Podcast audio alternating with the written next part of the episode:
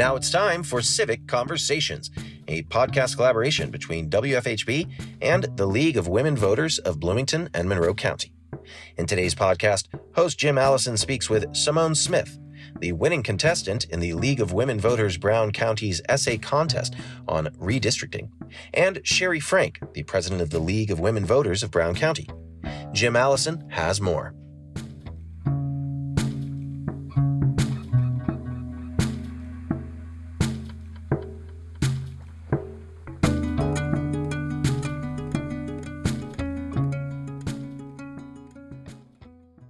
You are listening to Civic Conversations, a podcast collaboration between the League of Women Voters, Bloomington, Monroe County, and WFHB. I'm Jim Allison, your host, and Becky Hill is our producer. We're very pleased to say that you can find Civic Conversations every month on WFHB at 93.1 and 98.1 FM. Today, we welcome two residents of Brown County to talk about their roles in a school essay contest about redistricting. They are Sherry Frank of the Brown County League of Women Voters and Simone Smith, the winning contestant. Thanks, both of you, for being here today. Sherry, let's start with you, Sherry. How exactly did this contest come about and what did it involve?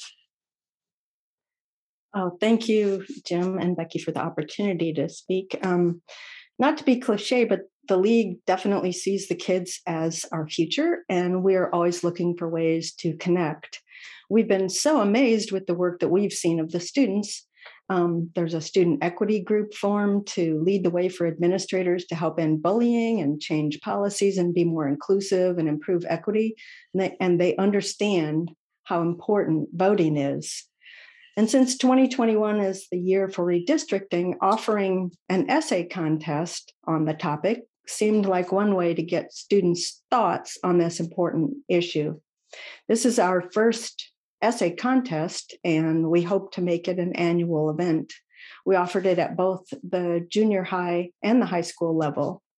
Um, teacher Michael Potts helped create the prompt, which is which was uh, Does the current redistricting in your state reflect democratic principles? Why or why not? And about 18 students submitted essays. All right. Uh, so, Sherry, do you think today's students are really into such things as civic engagement and responsible citizenship? Oh, definitely. The some of the responses that we got in the essays were uh, um, good examples of this. As a small county in uh, Brown County decided we better judge our essays anonymously, and the judges really had a tough time picking the best. And in fact, we had a tie for second place but the awareness of the issues was evident. The essays echoed the thoughts that were brought up in testimony to the state legislator legislature advocating for fair maps, such as the process of redistricting has become less about balancing out the district population and more about drowning out the minority party. Another one was uh, when redistricting divides communities, then community interests aren't represented re, uh, excuse me represented. So yeah we were definitely impressed with the awareness of the students. All right uh, turning now to simone smith. Simone tell us how did you do the research for your essay? Had your homeschooling already touched a bit on gerrymandering and did you have any big surprises during your research yeah so i started my research as someone who knew basically nothing about the topic. And while I'd heard the term, I wasn't really familiar with gerrymandering in any way. One thing that especially surprised me was how much of an effect this really has on people like you and me. It seems just like a faraway thing that doesn't really matter in practical everyday life, but this process of picking and choosing your voters really just flies in the face of democratic process. All right. So, based on your experience uh, with this whole thing, how now do you think we should handle gerrymandering here in Indiana? Yeah. So, I think that gerrymandering can definitely be prevented. And I personally would suggest forming a council of citizens of Indiana. And if we could select citizens from all over who have no personal stake in the matter, they could work together. They could vote on the best, the best like map of the district and draw up districts that would be fair and they have nothing to gain from like skewing them in any way. I think that would be a fair way to prevent gerrymandering. Fair enough. Now, I've read your essay, Simone. And from that essay, I know that you think that citizens are sovereign in our kind of government. That is, the people are supposed to rule. Now, if that's so, what are their specific responsibilities? Is it enough, for example, just to come out and vote? Is that sufficient? So, I would personally say that citizens have a duty to do more than just voting. While voting is definitely important, I think everyone should at least do their own research on candidates and issues so they can form their own opinions.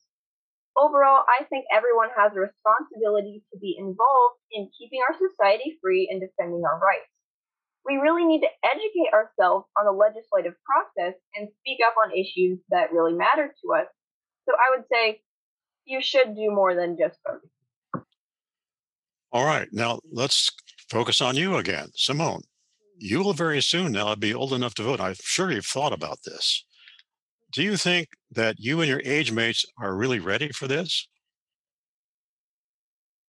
Yeah, so overall, I would personally say that most of my generation, I don't feel like is really ready to vote. And the reason I say this is that, of course, there's exceptions. I feel like my generation relies heavily on the public opinion and like what everybody else is thinking. And I believe that in order to be ready to vote, you should do your own research so you can formulate your own opinions and do what you believe is best for the country rather than just going along with what has been presented to you as like the right choice.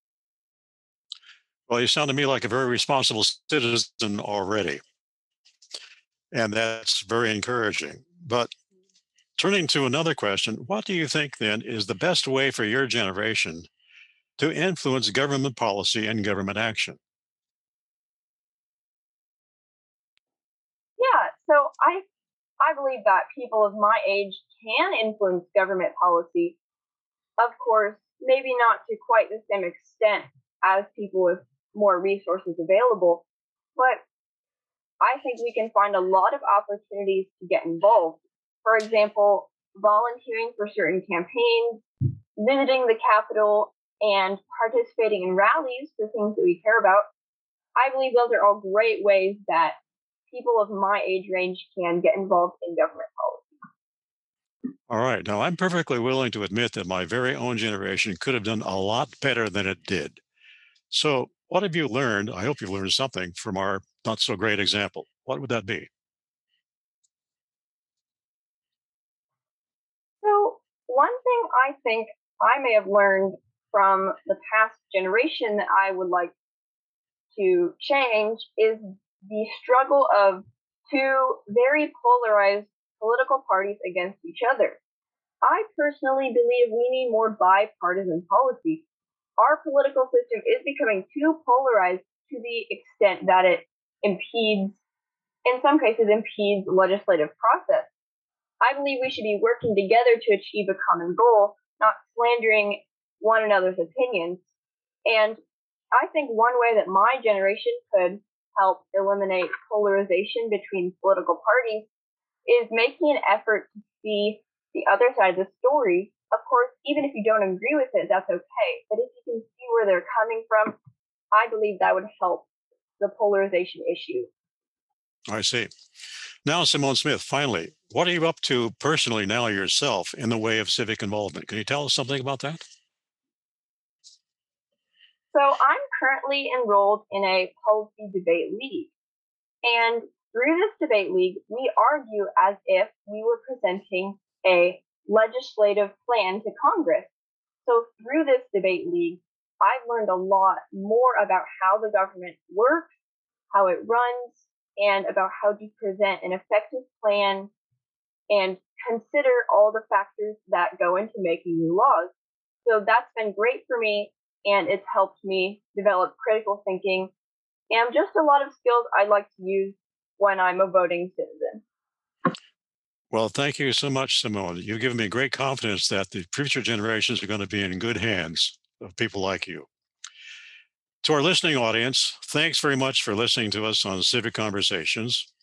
This is Jim Allison of the League of Women Voters, of Bloomington, Monroe County. The League is a nonpartisan, grassroots, citizen led organization that's fought since 1920 to improve our government and to engage all citizens in the decisions that impact their lives. Next month, I hope you can join us with Congressman Lee Hamilton when we talk about the current status of our democracy.